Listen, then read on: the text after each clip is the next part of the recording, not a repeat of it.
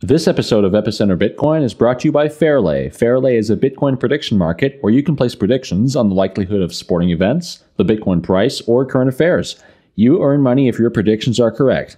Head over to fairlay.com slash epicenter, that's F-A-I-R-L-A-Y dot com slash epicenter, to place your first bet today. And by the Gem social messaging app. We believe GEMS has a real potential to bring new users into the Bitcoin ecosystem and take adoption to the next level. It's social messaging on cryptocurrency steroids. The GEMS presale is running now, and you too can benefit from becoming an early supporter. Head over to getgems.org to learn more. And by Shapeshift.io. With no account or sign up required, it's the easiest way to buy and sell Litecoin, Dogecoin, Darkcoin, and other leading cryptocurrencies. Go to shapeshift.io to instantly convert altcoins and to discover the future of cryptocurrency exchanges. Hello, welcome to Epicenter Bitcoin, the show which talks about the technologies, projects, and startups driving decentralization and the global cryptocurrency revolution.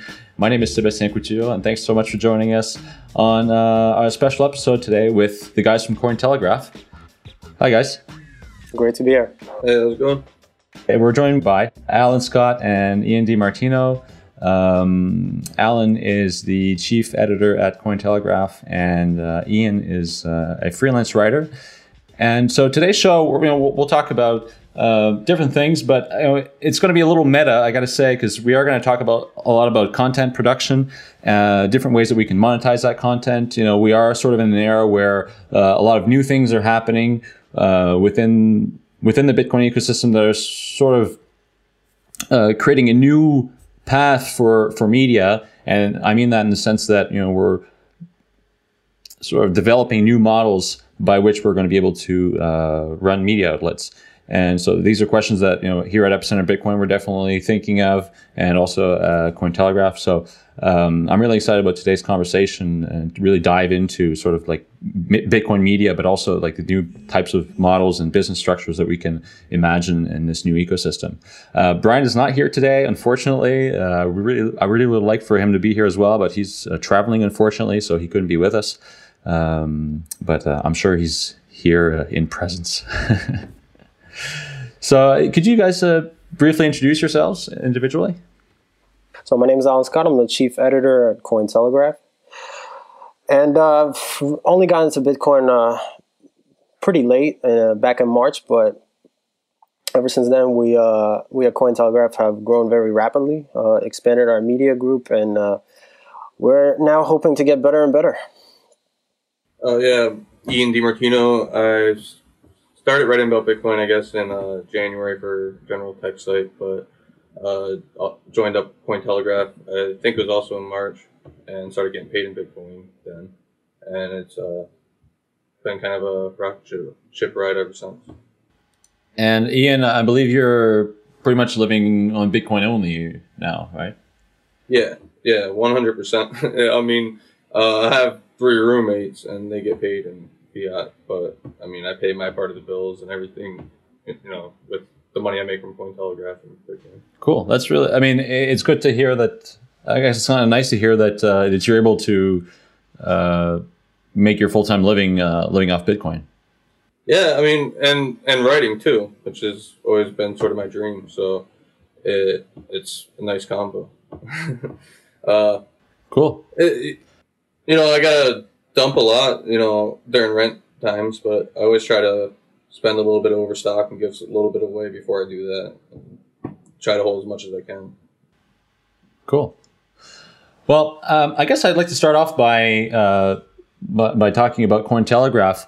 Um, I mean, personally, for me, uh, you know, since we started this partnership, I mean, before we started this partnership, uh, and we will talk about that in a little bit. Uh, Cointelegraph is sort of a black box to me. I mean, uh, it's out there. It's definitely one of the most well-known Bitcoin um, news sites, and you guys put out great content. You know, have a lot of talented writers there that are doing content for you guys. Um, but uh, you're welcome. But uh, you know, it, it, I think to a lot of people, uh, there there are questions around like, you know, how did it get started? Who's behind it? What's the organization look like? Um, and so I'd like to uh, maybe ask you, Alan, if you could sort of uh, briefly uh, talk about Cointelegraph. Okay, so uh, basically, uh, I want to clarify that we have private investors, and uh, since Cointelegraph is operating on a in the cryptocurrency market, uh, certain banks and governments uh, usually uh, could be pretty hostile towards the emerging cryptocurrency that could disrupt their business. So the investors they would prefer to remain anonymous for as long as possible, and with that, I'd like to say that our content is completely autonomous. Um, so our writers can they pick and choose whatever they they think is interesting. Um, I don't censor them. Nobody censors them, and basically we're we're an independent media that's run completely on Bitcoin. Our staff um, includes Maria Jones. She's the general manager. Uh, I think most people are familiar with her. She's the one that uh, goes to all the conferences and the events. And then uh, there's myself. I'm in charge of uh, guiding the content. And then there's our, uh, of course, very talented creative director, uh, Dennis Spons. He's uh, he's the one that, that sort of started the whole comic book theme, and now there there's a there's also other artists as well. Like uh, there's I'm sure someone Jing Jing Jing Jung, right, and a few others. So they're all trying to get into the game and follow our style. Cool. Uh, what, what, was the idea behind that whole comic book thing? I mean, because it's really cool and I think it's quite original. But uh, yeah. Well, besides just uh, you know standing out and trying to be unique, uh, one day we just tried it out and uh, we liked it, and it was different than uh, like CoinDesk, for example. That's sort of a standard news site, and yeah, we just wanted to do something different. And our yellow background, I think, does very well with those. No, it's definitely a, a, good idea, and it's something that, in fact, we've been we, we've been looking for a graphic designer for a little while to to to do that kind of thing for uh, for our episodes. It's not it's not it's not easy to find someone who's able to come up with you know uh, cool graphical ideas to to illustrate you know some content. Yeah, I mean, we actually got really lucky that uh, Dennis uh, came to us and he sort of just drew something and well, one of his first pictures actually resembled uh, you know our current style, and we are just like, you know, this is really cool, and we just you know ran ran with it. So getting back to Cointelegraph, um, then there's I guess uh, some people that are on staff there. So you, are one of those people, and yeah. then there's also some freelance uh, writers that perhaps come and go. That's right. Yeah. So most of our writers are freelance, and they're based all over the world, and uh, which is pretty, uh, I would say, unprecedented. Uh, I think Bitcoin has allowed us to have writers all over the world, and with Bitcoin, we could we could pay them, you know, instantly, regardless of whether in the same office or three thousand miles away. Yeah, absolutely. Don't think uh, without Bitcoin, the decentralized nature of our business would work. Where, I mean, there's people all over the U.S. We have people in Latin America, we have people in Europe, so it's uh, with all the banks and I'm trying to pay all those kind of people without a digital currency like Bitcoin. I, I can't imagine it ever work.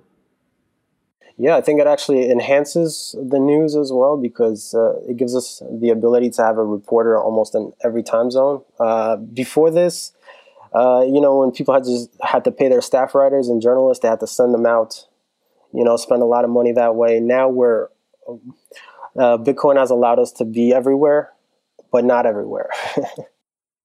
no, that's true, and I think what it what it enables because this this model already exists. You know, there are publications out there that have writers everywhere around the world and man and, and manage to pay them, etc. But I think it just lowers the bar. It lowers the entry level so that you know smaller uh, smaller uh, startups can uh, can do this. I mean, we're definitely part of that, and you guys as well. So um, it it, may, it it makes it's an enabler.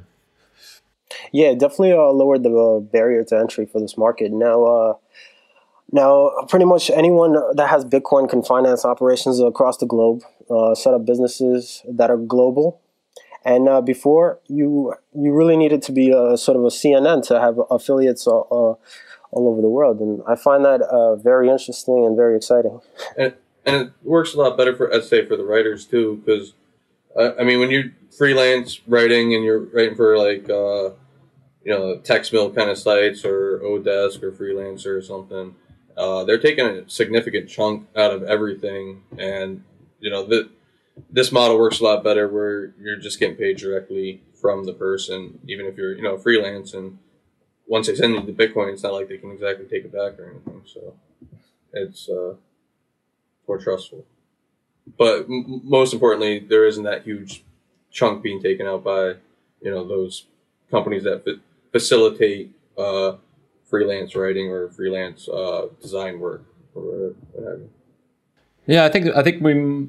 I mean, definitely, we've been seeing that happen with sites like Coinality, or where we're trying to replicate the Odesk model uh, and and and bring Bitcoin into it, so that you don't have that intermediary. I mean, we de- we definitely started working with people with on uh, Odesk uh, when we first started, and and quickly like got them out of Odesk so that we can pay them directly. Uh, some of those people were paying with Bitcoin, others were still paying with PayPal. Um, but yeah, we wanted to get them out of there as quickly as possible, and and they wanted to as well. You know, they they also wanted to uh, be able to get that cut for themselves. So.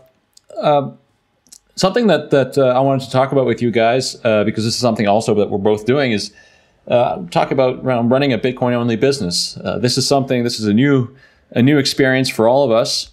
Um, we're operating in a world that is, for the most part, uh, fiat based. Uh, I guess I guess uh, for the large part, and we're, we're we're doing this new thing, which is running a company on this digital currency that has some advantages, like you mentioned. It has the ability, we have the ability to pay people very quickly and very easily. And I personally, you know, feel um, as a business, I, I really find that it, sort of empowers me to be able to find people and um, and there, there's a there's a relationship there that that it establishes, uh, which is perhaps different from another type of business where you're passing you're going through a bank or through PayPal. You know, there, there's there's sort of a common thread, which is Bitcoin. Um, but there are some challenges as well. I mean, not everybody accepts it. Uh, there are other challenges such as you know the fluctuation of the of the uh, of the of the price. So, what are some of the challenges that you guys have seen in running your Bitcoin only business? Well, I'd say for the business side of it, uh, probably Alan would be better to speak on that. I could speak after that on uh, what's it like to be paid by Bitcoin only business and to live on well, to be honest, uh, I don't really do any like backdoor uh, business deals. I I'm only in charge of the content, and um, so as far as challenges with operating uh, with Bitcoin, uh, I've only seen positives. To be honest, I don't know, Ian. Maybe you could pitch in. Uh, I guess you know, there's always the on ramp, off ramp of like, I get paid now. I got to wait you know three more days or two more days for the bank to to uh, change into fiat so I can pay my landlord or whatever. But I mean, I kind of like it. it. Makes it easier for me to save money, anyways, because uh, I'm not very good at that. And uh, I, really, as far as downsides, I can't really think of much. Of course, I'd rather more places take Bitcoin, so I could just. Well, uh, uh, one down, downside is, of course, we could you know uh, complain about the low price right now, and uh, uh, actually, yeah, one of our writers, um, he's uh, from England, and he's always complaining how he has to. with the price going down and on a on and off ramps, he's always having trouble cashing out of the system so, for example, if he has to pay back his uh, student loans in cash, in fiat currency, it's uh, difficult to do that right now. Uh, I mean, it's doable, but there's fees involved and uh, all that stuff. So uh, that's definitely a problem right now. Yeah, I think that also reflects some of the problems that we've been having. Is convert it's, it's, it's the off and on ramp, and this is where you'll find roadblocks, and this is where we'll find fees. Um, for example, uh, you know, if we want if we want to buy something on a website that doesn't accept Bitcoin, we have to go through these hoops and loops to uh, to try to find like I mean I haven't really found some really viable solutions, but um, prepaid credit cards and things like that. But uh, one solution we were using got uh, actually they had to shut down because their banking relationship went sour. So yeah, I mean we we try to find as much as possible. We try to find people and companies that we can work with that accept Bitcoin, obviously. But you're always going to have that friction as as, as long as um, as there are companies that aren't accepting Bitcoin, and as long as we don't have easy solutions for uh, interacting with the non-Bitcoin world. And of course, then the problem is you're always going to have some sort of fee associated to uh, to using that service. And and I've been kind of lucky, you know. If I lived in New York, maybe there'd be, uh, you know, the, my banks would be more cautious about you know all these payments coming in from Circle or Coinbase or whatever. But uh, also, I, I have seen some people complain about how like their banks have shut down or cancel payments or Coinbase said you know looks suspicious or whatever. But I think when you're putting money into a bank account, they don't care as much as when you're taking money out and buying Bitcoin. Because uh, my bank called me uh, a while ago about something else, and they asked me if I if I had a job. And then the last job that they had on record for me, I I had left like two three years ago, and so this whole time they thought I was unemployed and just getting payments into my bank account from this mysterious Bitcoin company or something. And that didn't even make them suspicious, I guess, because the money's going in and not coming out. At least that's my little theory on it. yeah, yeah, I, I, I, see what you mean because I mean I'm I'm also uh, sort of in, an independent. Uh, I don't have a day job anymore, and I think at at some point, especially here in France, where having a job is sort of like the most important thing, and it's required to get an apartment or any sort of like loan, or that's what they'll look at. Um, you know, uh, getting getting t- telling someone uh, that you're trying to borrow money from that you get paid in Bitcoin is uh, is probably not the the most reassuring thing. Yeah, that's why all our operations we try to do everything in Bitcoin. So because the on and off ramps are a real problem right now. Um, one of our writers, uh, I remember now that he was complaining that he has to keep his money in an uh, online exchange uh, because that way he can cash out. Um, and those online exchanges, I mean, some of them right now are not very reliable. But why wouldn't he just keep his money in a in a regular wallet? You mean like a off? Well, because he has to keep money in the exchange so he could cash out. Uh, he he doesn't live in America. He, yeah. he does everything. Yeah, he does everything through the exchange. Uh, I don't know, but again, the on off ramps are a real problem. and so, Alan, you're based in Latvia. How how is it there, like in terms of on and off ramps? To uh, well, Latvia is not bad. I mean, we got uh, Air Baltic accepting Bitcoin, uh, a few cafes. Uh, we did we did a couple of articles on a few bars that are accepting Bitcoin. So, I th- I think it's uh, it's definitely growing here but again, uh, like Ian said, if I lived in New York, uh, if I moved back to New York or San Francisco, it would be a lot easier.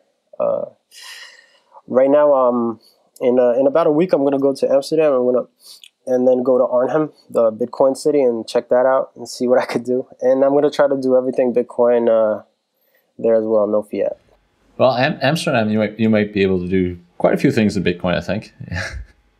yeah, I think it's like uh, one of the best places right now to go if you have Bitcoin. Definitely. So. cool. Well, um, we'll we've got lots more to talk about, but first, I just want to take a minute to talk about uh, Gems. So, you know, we had Gems uh, CEO Daniel Peled on a few weeks ago, and we're you know, Brian and I are both really excited about this project. So this is, you know, it seemed natural uh, for us to to work with Gems and to promote what they're doing. So Gems is a social messaging app. It looks a lot like WhatsApp, uh, but we like to think of it as WhatsApp on cryptocurrency steroids. So there's a couple things we like about it.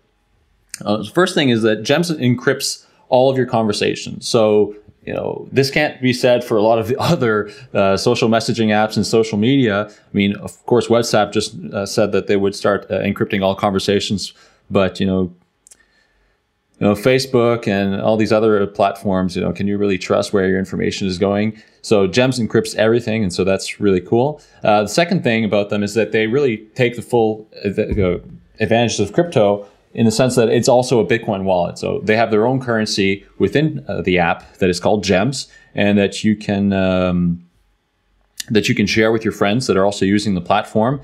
And uh, when users first download the app, they also get a few gems immediately to start off with and sort of get them uh, accustomed to using cryptocurrencies. So that's kind of a good, uh, an interesting step into uh, bringing mass adoption and getting people used to using cryptocurrencies, building it into an app that is just really user friendly and that serves a purpose, which is you know messaging, something they do every day.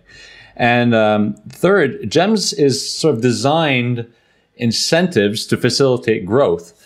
Um, so by that I mean that you know when you invite someone and they get gems, well, that in- incentivizes people to get into on this network and build the network, and really um, incentivizes people to take a real stake into the project. So uh, it you know when you when you get onto a platform and you're sort of participating in the growth of that and you have a real stake in it well that just makes you want to build the platform more and uh, and bring more people into it and really create value. And since you're a holder of that currency and um, that currency gets you know create uh, uh, goes up in value, may go up in value. Well, you're also uh, you can also benefit from that. So uh, you know that's that can't really be said for other. Uh, examples like WhatsApp being sold for several billion dollars and all the users getting nothing. Yeah, one thing about social media apps is I can't remember who said it first, but I'm not coining this. It's kind of old. But uh, if you can't figure out what the product is, then you're probably the product. And I think Daniel Peled said that actually. Uh, that, he might yeah. not have coined it, but he, he did mention it. Right. And uh, gems, you, you, I mean, think we will. I guess you know the product is gems, and it's not the person using the product. So I think that has some value right there. You know what I'm saying? Yeah, and I mean the, the really interesting thing with this thing is, I mean, the advertising is i mean the user is paid to be advertised to that and i think that that model um, to, to try to disrupt the existing advertising model and that really kind of ties into what you know to the type of things that we're doing um, is an interesting experiment and i'm really excited about where that to see where that's going so re- we really think that gems has a real shot in, in building a super valuable tool uh, and taking cryptocurrency to to adoption to the next level so they're running a crowd sale right now on Coinify. Uh, it's it's been running since December 1st. It's going on s- until January 5th. So if you'd like to take part in that crowd sale, you can go to getgems.org, uh, check out the project, and uh, participate in the pre-sale. And uh, so we'd like to thank Gems for uh, their support of Epicenter Bitcoin. Uh, we had one writer, Cheryl. I don't know how to say her last name. It's like Hustle Apple. Hustle Apple. Yeah, she wrote a really nice article on Gems just recently. If you guys want to go check it out, uh, out there in Epicenter. Yeah, how Bitcoin it's trying to incorporate more uh, female yeah. users as yeah. well into the Bitcoin space. Yeah, I think I saw. I think I read that article. Um, but you know that, that is one of that is one of their strategies. I mean, Daniel kind of told us this off off the record, off the air. But uh, I mean, I think I could say this. But you know, one of the ideas to one of the ideas is really to make it an app that is that is uh, appealing also to female users, right? I mean, let me just look at their logo and everything. It's kind of, um, so yeah, I think that's that. I think that strategy is is very interesting in the sense that uh, well, they've really sort of tried to make an app that uh, enables just regular people to to to get into the cryptocurrency space. So I hope more people will try to do that. Absolutely. So the next thing I, I want to talk about with you guys is um, is sort of like new the new business structures that that Bitcoin enables, especially for content producers. Uh, this is something that Brian and I have been talking about a lot uh, in our discussions. I mean, right now, we're I w- I don't want to say unfortunately, but um, we haven't really been able to come up with a way to really monetize our content in a way that would allow us to pay the bills, pay our suppliers, and also uh, well pay ourselves because you know, this is this is something that this is a business that we're trying to grow and, and make into something quite prosperous. Um, so we've we've we've resorted to sort of the traditional advertising uh, model. Um, what are, what are some of the ways that some of the things that you guys are doing to uh, to disrupt that, and how has that been uh, working for you guys? Well, um, right now we think uh, change tip is one of the, the cool new uh, features that we're trying to integrate uh, we have a general change tip uh, icon but we're trying to make a change tip for every particular you know, specific author so right now it would be really cool if instantly somebody could just read an article if they like it, and they could instantly with one click, you know, give a tip. And I think that's the future. And uh, right now, of course, it's very small, but hopefully in the future, as the Bitcoin economy grows, uh, that'll be one of the best ways to monetize. I think. Yeah, I think since the uh, well, at least as long as I've been on the internet, people have been talking about the coming micropayments or microtransactions, and it just never worked because of all the friction in it. So now we get to see what happens when there's you know virtually no friction on it, and will micro transactions work? And you know, I think the Bitcoin ecosystem probably has to grow a little bit before it can work, you know, uh, on a mass scale. But I have hope that humanity will make little tiny donations work. well, th- this is something that uh, we've thought about. I mean, we we always ask people to tip us. I, I got to say, I mean, it hasn't really been successful for us. We do get some tips, but it's it's been nowhere uh, enough to, to, to, to pay for for hosting or I mean, we, have gotten so little tips since since we started this. So to, to us, it didn't seem like a very viable option. But but then again, you know, other people have talked about how uh, tipping really works for them. Uh, I think Adam B. Levine um, gave a talk uh, at some point at a Bitcoin conference talking about how YouTube is broken and pitching this model where he puts out a, a change uh, widget with uh, a change tip widget with an individual QR code for everything he puts out everywhere he puts it out. That way he can not only get tips for every piece of content that he publishes, but also um, sort of track it. So it's got the sort of built-in analytics, which is interesting. Well, uh, there's some you know podcasts have been out there for a while that uh, even before Bitcoin that kind of have survived on the on the donation model. Uh, you know, one I listened to is Dan Carlin, just for an example, and he just started taking Bitcoin, but he's been, you know, dealing with PayPal this whole time. Uh, before that, uh, I, I think it's just a matter of like size, you know, like there's not that many people into Bitcoin right now. Like as it gets bigger, you know, if 100 people watch your show, maybe only one person donates. But if we just get it large enough that that one percent is enough to pay bills, then you know, I, I, I think that's the hope. But definitely things like ChangeTip make it easier, and you know that can only be a good thing. How successful has that been for you guys? Like the you know, if you can talk about you know, what what kind of tips are you are you seeing come in on your on your articles?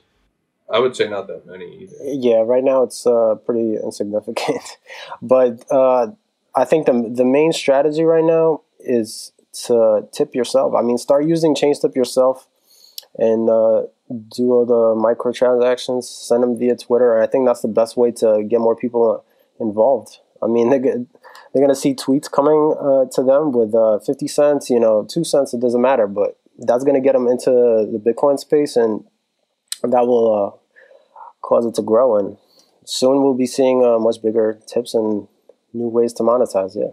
So what you're saying is, to, in order for more people to start tipping, you got to the tip them back. Yes, you, you got to tip them back. Yeah. So yeah, okay. Or you got to be the first one. Yeah. Well, I mean, just coming coming back to gems uh, real quick. I mean, I, I, think that you know, getting people accustomed to using cryptocurrencies is definitely one of those things that uh, will sort of grow the ecosystem. Uh, you know, what they're doing is definitely allows that to happen um, you know, change tips also, you know, tipping someone who who doesn't use cryptocurrency uh, sort of forces them to, in, in, a sense, start using it. Yeah, exactly. it's actually surprising how um, hard it can be, you know, before a change tip to get people to take money. Because uh, I uh, I went back to a message board I used to a political message board I used to frequent before I knew about Bitcoin before I started writing professionally, and uh, try to get them to take Bitcoin and like I just ran into like a wall of hate that I mean not like a wall of hate but a wall of like skepticism. And it's like no I'm not trying to scam you. I'm trying to give you money. And they didn't want your monopoly money right?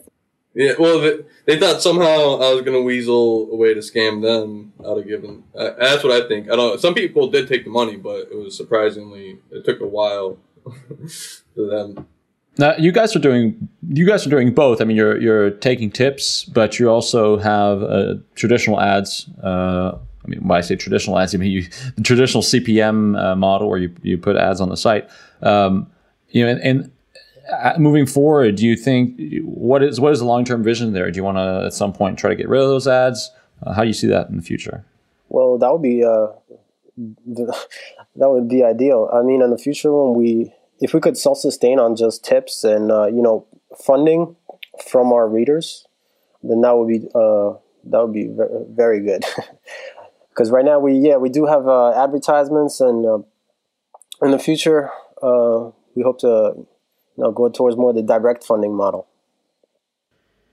Yeah, I mean, I, I tend to think that as as much as we'd like to, the the traditional ad model I think is really here to stay. I mean, as long as you have companies who are willing to pay money uh, to people who have large audiences to talk about their products, I, I don't think that's going to go away. I mean, we may see some variations of that with Bitcoin. Um, we may definitely see a shift towards paying the um, paying the audience rather than paying some sort of central uh, publication or like a central entity. But I, I really think that you know, advertisers are not going anywhere. Yeah, it's definitely interesting. I, when I uh, was in school, I remember teachers telling me uh, not to become a writer because the internet had destroyed writing and there's no money in it.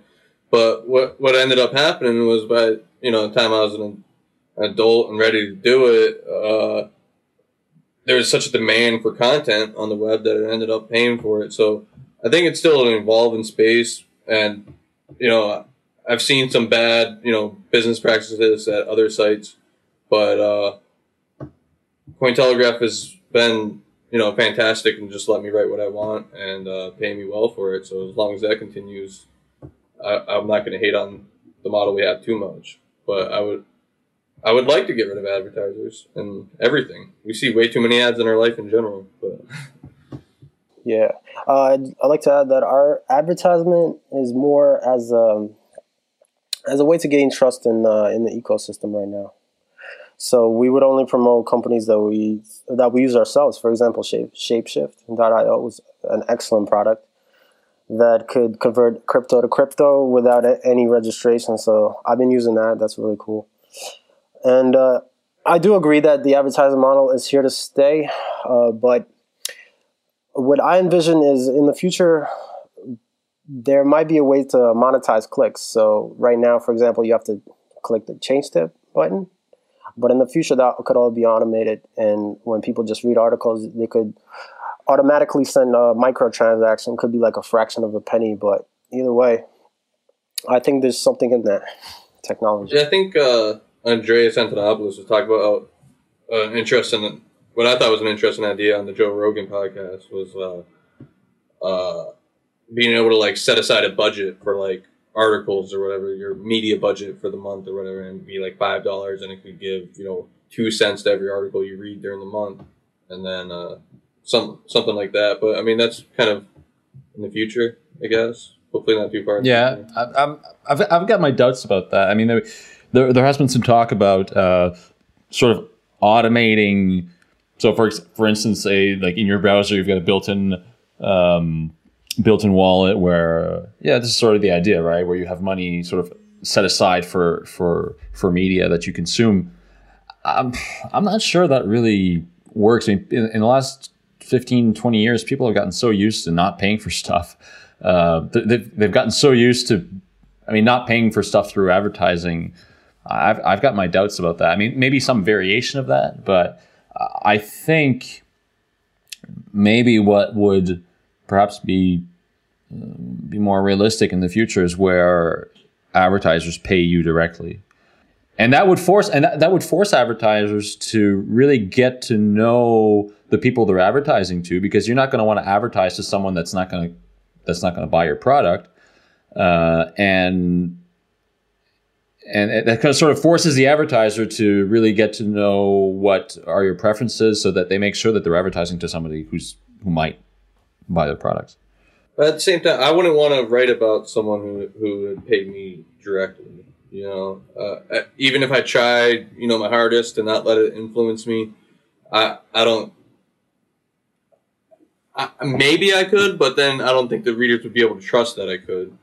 You know, I I'd rather it go to you know Cointelegraph and then Cointelegraph pay me because they like my writing and they just want their ad next to it. I wouldn't want like Shapeshift to pay me to write an article about Shapeshift. You know.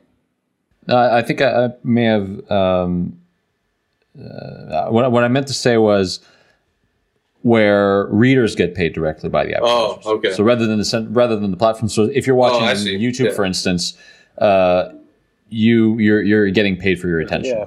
Right, right. I see. To see ads. But uh, actually, Sebastian, I would disagree with you on the fact that people only seek free content because uh, right now, if you offer quality content, I think it, it, has shown that people do pay for it. For example, iTunes, uh, Netflix. And if you offer high quality content, people don't mind paying for that.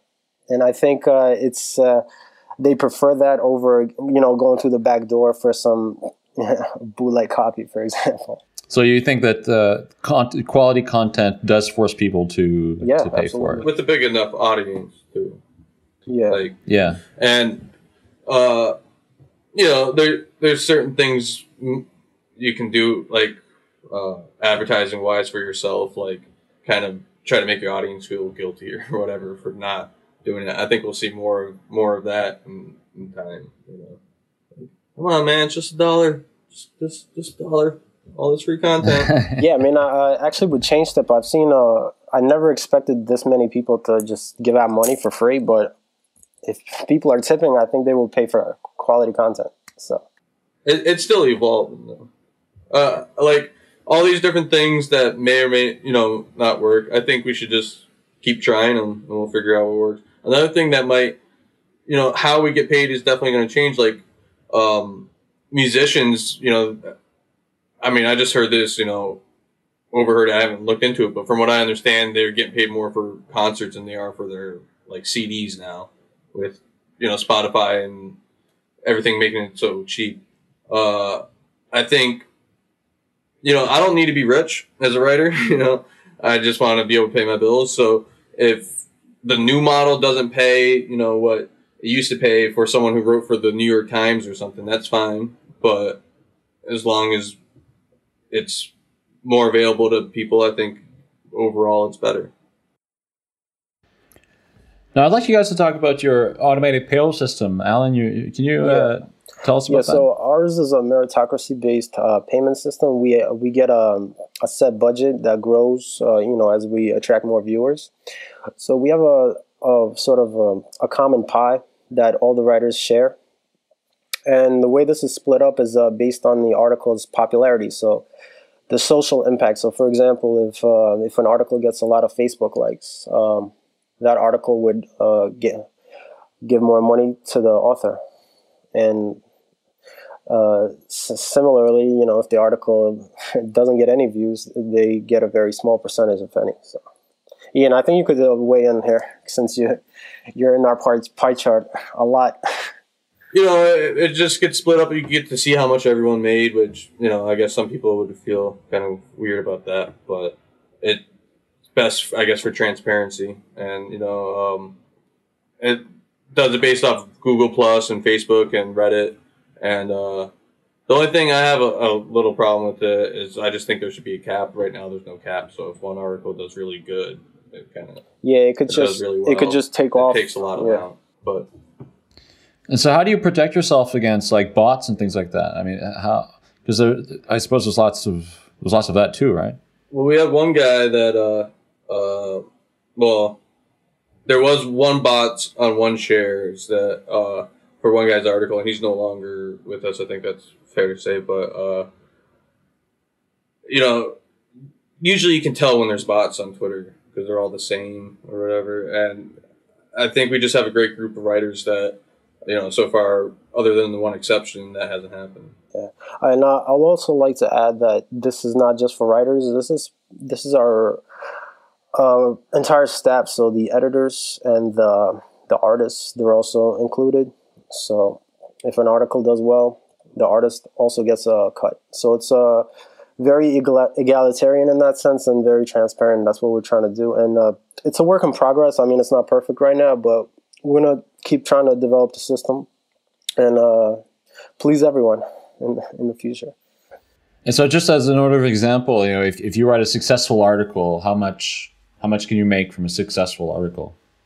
Like, or on average, or what, what I mean, on average, how much would you make from it? Like, uh, I would say somewhere an average article between like uh, just for the writing. You know, if I edit it myself or whatever, I get a little bonus. But uh, between like twenty and fifty is pretty typical. But like, I got on the the Microsoft accepting Bitcoin article, so that one's over two hundred right now.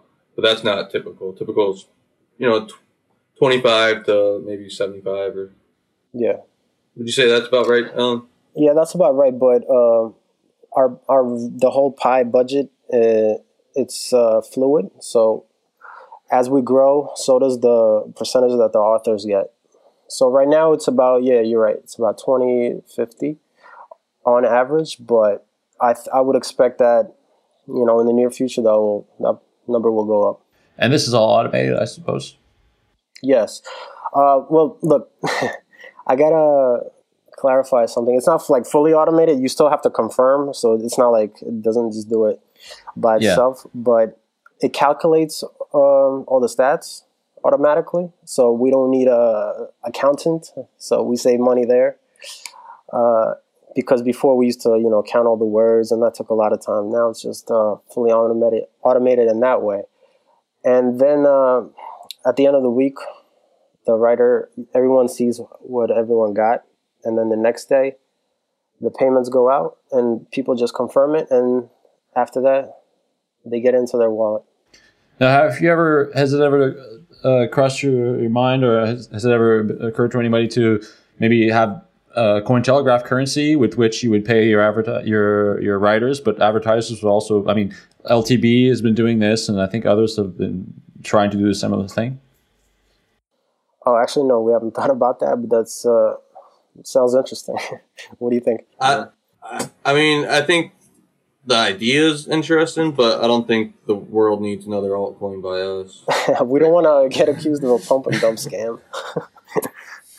Uh, it's, I mean, not not to say that about LTB or anything yeah. like that, you know, but you know they got a lot of talented people over there. I don't. I if I made a coin, you know, it'd be a copy paste bullcrap coin. So, um, and it's just you know, Bitcoin's volatile enough to add another altcoin on top of that that would have another layer of volatility, and then who you know if it doesn't work out, then I'm getting paid in an altcoin that doesn't have value, and I, would rather.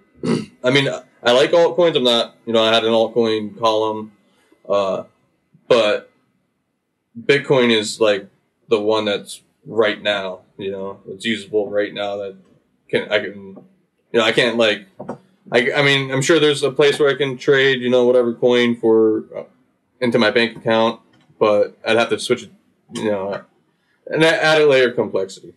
Yeah, I think. Uh, sorry, I I don't think a CT coin uh, CT coin is too early in the game. I think uh, right now Bitcoin is uh, the preferred method of payment. So I think we'll stick that and grow um, our business model. And actually, we're gonna try to include besides the writing, we're gonna try to automate everything 100% in the future, including um, business uh, deals. So, for example, um, like Ethereum is doing smart contracts. So, for example, we could take uh, advantage of that by making partnership deals with those smart contracts. So, we wouldn't need uh, any intermediaries or, or anything like that. And that whole process will be fully automated. So, that's what I'm looking forward to in the near future.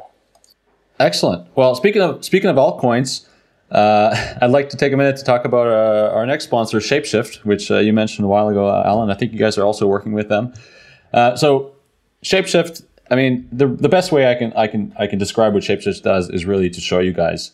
Uh, we can talk about it for as long as we want, but the, a demo is always the best to illustrate something's utility. So, Shapeshift is a website which allows you to easily convert bitcoins into altcoins or vice versa. So maybe um, you want to buy some Litecoin or some Dogecoin. So they support Litecoin, Peercoin, Darkcoin, Dogecoin, Namecoin, Feathercoin, Blackcoin, and they're adding new altcoins all the time. So let's uh, just do a screenshot here. it's basically like Google Translate for altcoins. exactly. hey, that's a that's great. I'm going to use that. Google Translate for altcoins. Uh, so I think everybody can probably see my screens here. So here we've got the currency converter. I want to deposit Bitcoin and I want to get Litecoin. And so I want to buy 0.5 Litecoin. I just put that amount here. And then I put my payment address. So this is my Litecoin address. I hit start. And then what happens? So Shapeshift is awaiting deposit. So it says, please deposit this many Bitcoins to this address. So I'm going to pull up my wallet and I'm going to send a scan QR code. All right, found URL, confirm, send, and in just a few seconds, I will have Litecoin in my wallet. So it's, it's awaiting exchange right now. God, I hope this works. so it's waiting. Should be receiving it in just a second. There you go, complete. So how long did that take? What, 30 seconds? Something like that? Yeah. So basically, I was able to buy some Litecoins in about 30 seconds without having to create an, uh, an account at an exchange, without having to give any of my personal information to anyone. This is completely anonymous. You stay private. Uh, your information stays private. They don't even want an, uh, your email address. You don't even need to create an account. It's super fast, super easy, and uh, and uh, they only charge a small fee. So if you want to get some altcoins, if you want to convert some altcoins into bitcoins or vice versa, go to shapeshift.io, give it a try, tell us what you think. And we want to thank shapeshift.io for the support of Epicenter Bitcoin. So you guys recently, actually, you guys recently did something with Shapeshift, right? You uh, you had a contest. That's right. So with Shapeshift, we have an um, article contest right now, and we picked the best seven articles about uh, personal bank horror stories. So uh, everybody writes their own uh, stories about their uh, their dealings with uh, fiat and legacy banks. So you can check that out on our site. And we're uh, on the 15th, tomorrow, we should get the poll up where people can vote for their favorite, favorite stories. And the winner of that will get three Bitcoins. Yeah, I read one. Um, I think it was from a German guy who was living in the States, and the bank wouldn't want to wouldn't let him take his money out of his account or something like that. yeah, my favorite one was the the one about the the Syrian guy who kept everyone kept getting his name wrong, and then kept asking him for for ID to clear a, a wire transfer because they thought he was a you know a national security threat. Lovely. Yeah.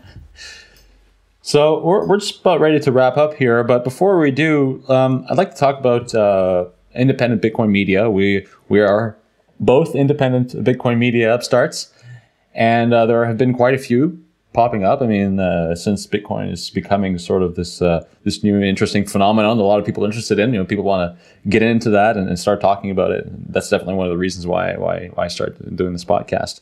Um, now, what what do you think? What what role do you think independent Bitcoin media, such as Cointelegraph or Epicenter or, or others, play in, in sort of preaching the, the, good word uh, of Bitcoin to the non-Bitcoin world, or, or does it stay closed? Does it stay closed in, in our own ecosystem? This is the, the question I often ask myself: Is who am I talking to? Am I talking to Bitcoin enthusiasts, or am I actually doing good work and in, in spreading the word to people who aren't involved?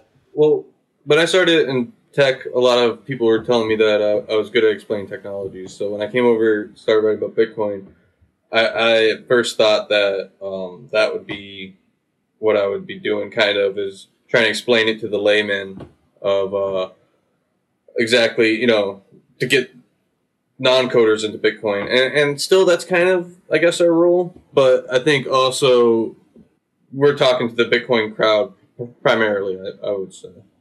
No, I'm just uh, it's primarily uh, the Bitcoin crowd, the the community. Um, I'm just hoping that as the the main driver of this would be the price. And if the price goes up like we saw last year, that's when a lot of uh, newcomers, you know, were introduced to Bitcoin. Was exactly last year. when the price went over one thousand dollars. So I think that is the main driver of adoption and getting more people on board. And uh, right now, we're uh, I agree that we're mostly talking to the Bitcoin crowd and with some spillover, hopefully. And I think who mostly talks to the mainstream crowd are websites like Wall or publications like Wall Street Journal or Wired, and uh, places like that.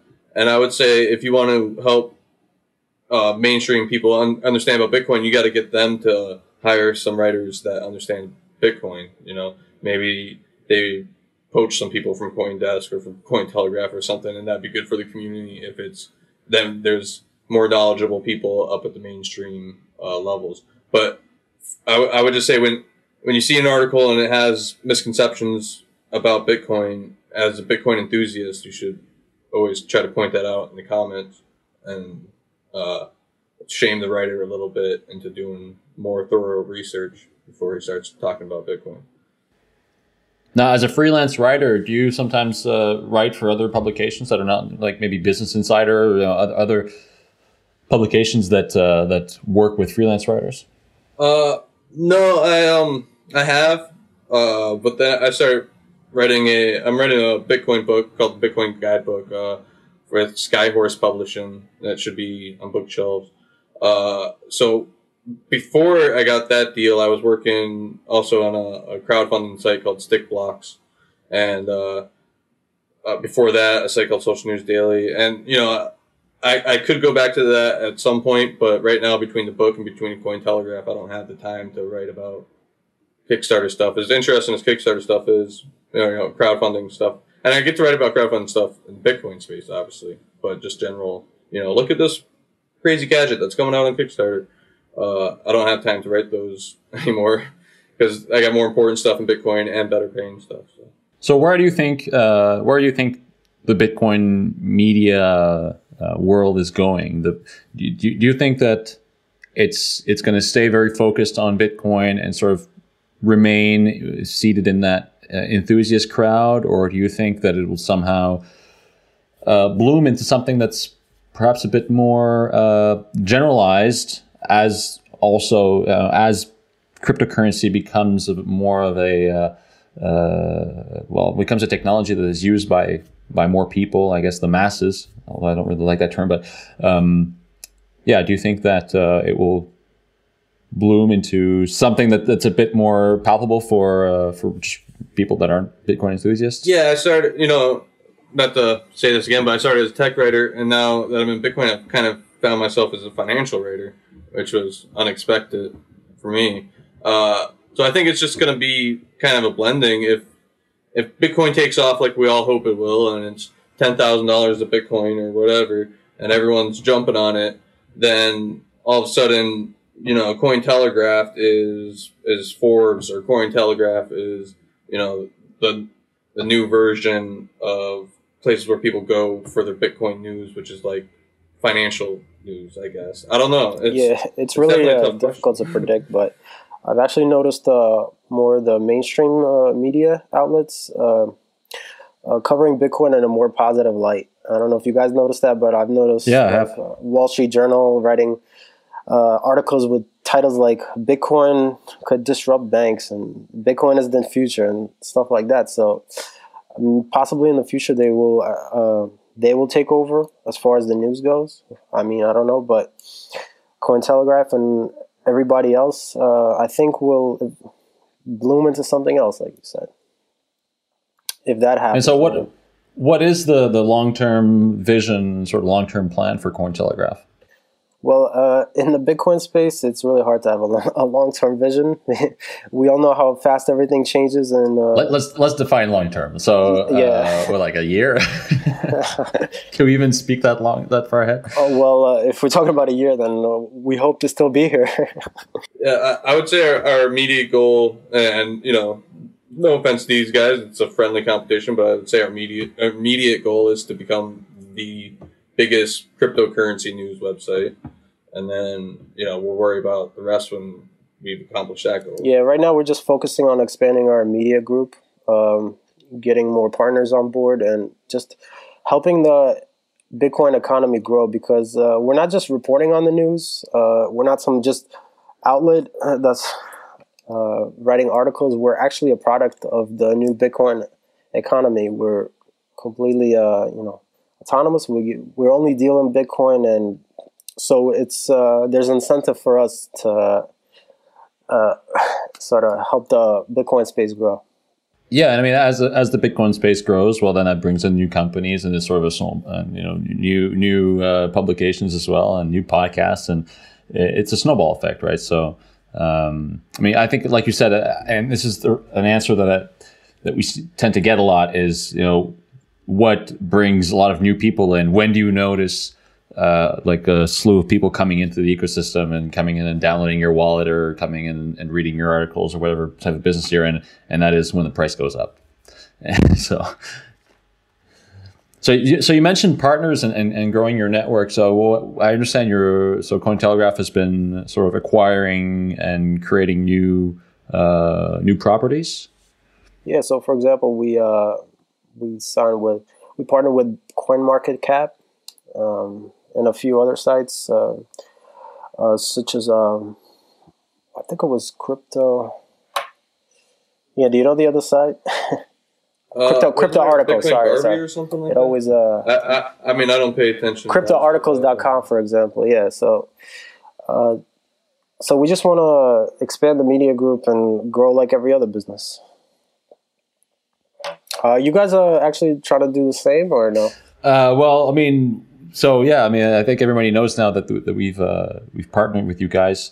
Uh, our partnership, for those of you who don't know, is um, well, what, what, we've been doing is every Saturday we've been publishing sort of a, a summary article uh, for the previous week's episode. So like our episodes come out on Monday, and then the the Saturday um, right after we published like sort of like 600 to 800 word articles summarizing the content of the article and that's been that's been going really well for us i mean when when we first started this you guys approached us and and said that you guys were thinking of doing a podcast and I can't remember exactly how, how it went. And then we said, well, you know, we guys, we could have you on. And then finally we, we, we ended up doing this. Um, so I mean, for for us, it's it's been positive in the sense that it's been bringing uh, new traffic to our website, which right now is not where we're uh, driving most of our traffic. But as uh, we uh, we're, we're, building a new site, and eventually we want all our traffic to go there and stop sending people to YouTube and, and uh, other places like that. Um, it's also been valuable in uh, growing our subscriber base, especially on YouTube and also on Twitter.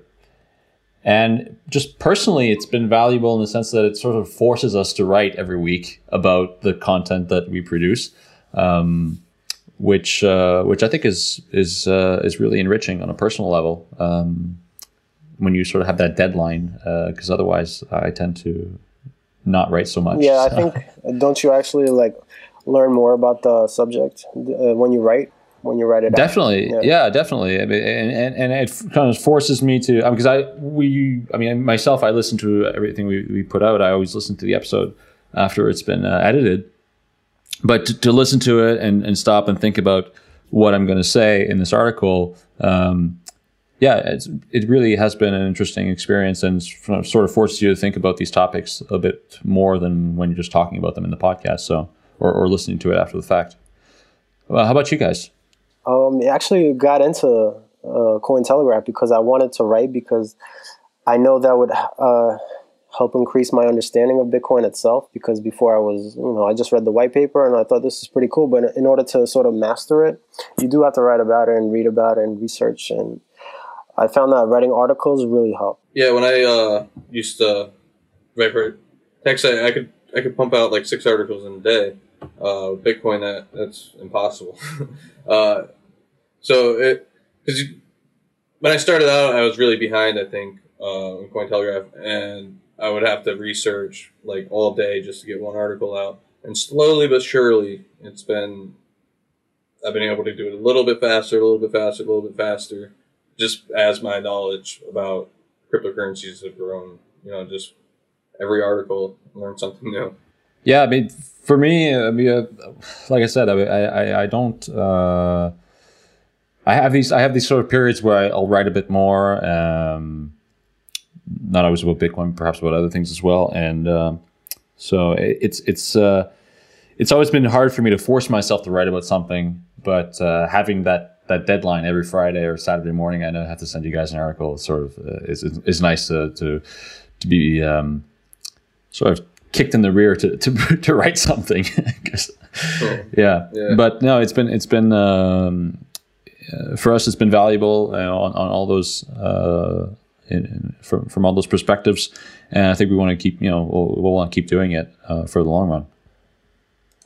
Uh, well, I think we're just about ready to wrap up here. Uh, is there anything you guys want to add? Anything you want to plug?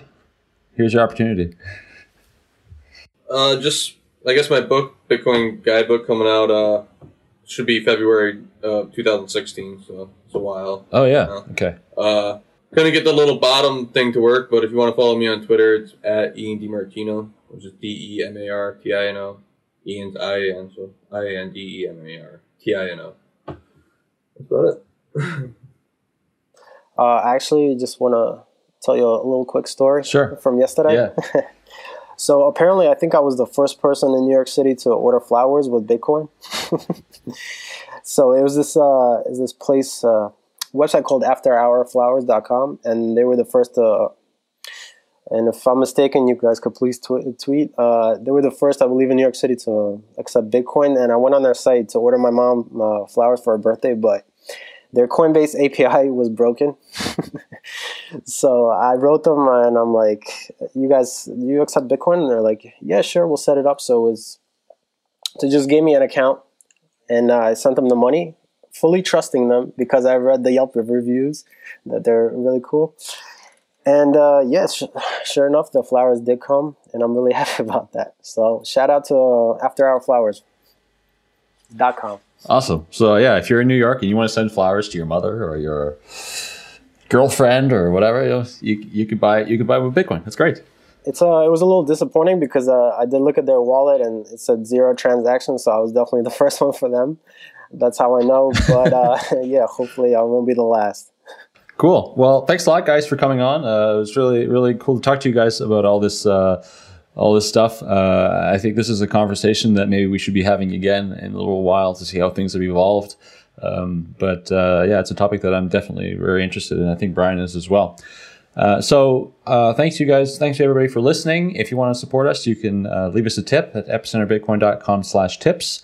Uh, you can also subscribe to the newsletter at epicenterbitcoin.com slash newsletter. Uh, and the newsletter right now, I mean, Brian's been sending out uh, consistently every every Friday. Um, it's going to change a little bit, I think, in the next few weeks. Uh, we're looking at different ways that we can uh, utilize the newsletter to tell you guys about um, interesting content that we write. Also, we haven't really been announcing new episodes um, when they come out. So we're, we're, we're going to be doing some new things there as well. Uh, what else do I want to add? Oh, yeah, next week we have Vitalik Buterin who's going to be on the, a guest on the show. So that is Sunday, January, uh, sorry, December 21st. And I believe it is at the same time. So uh, 1800 UTC. Um, so if you want to take part in that, uh, definitely uh, join us for the hangout. I think it would be very interesting. I am just reading about uh, proof of stake right now, and uh, I think I'll be doing a lot of research this week to not sound like an idiot with with, uh, with Vitalik on. Yeah. Uh, so thanks again for listening, and we look forward to being back next week. Great. Thanks a lot, guys.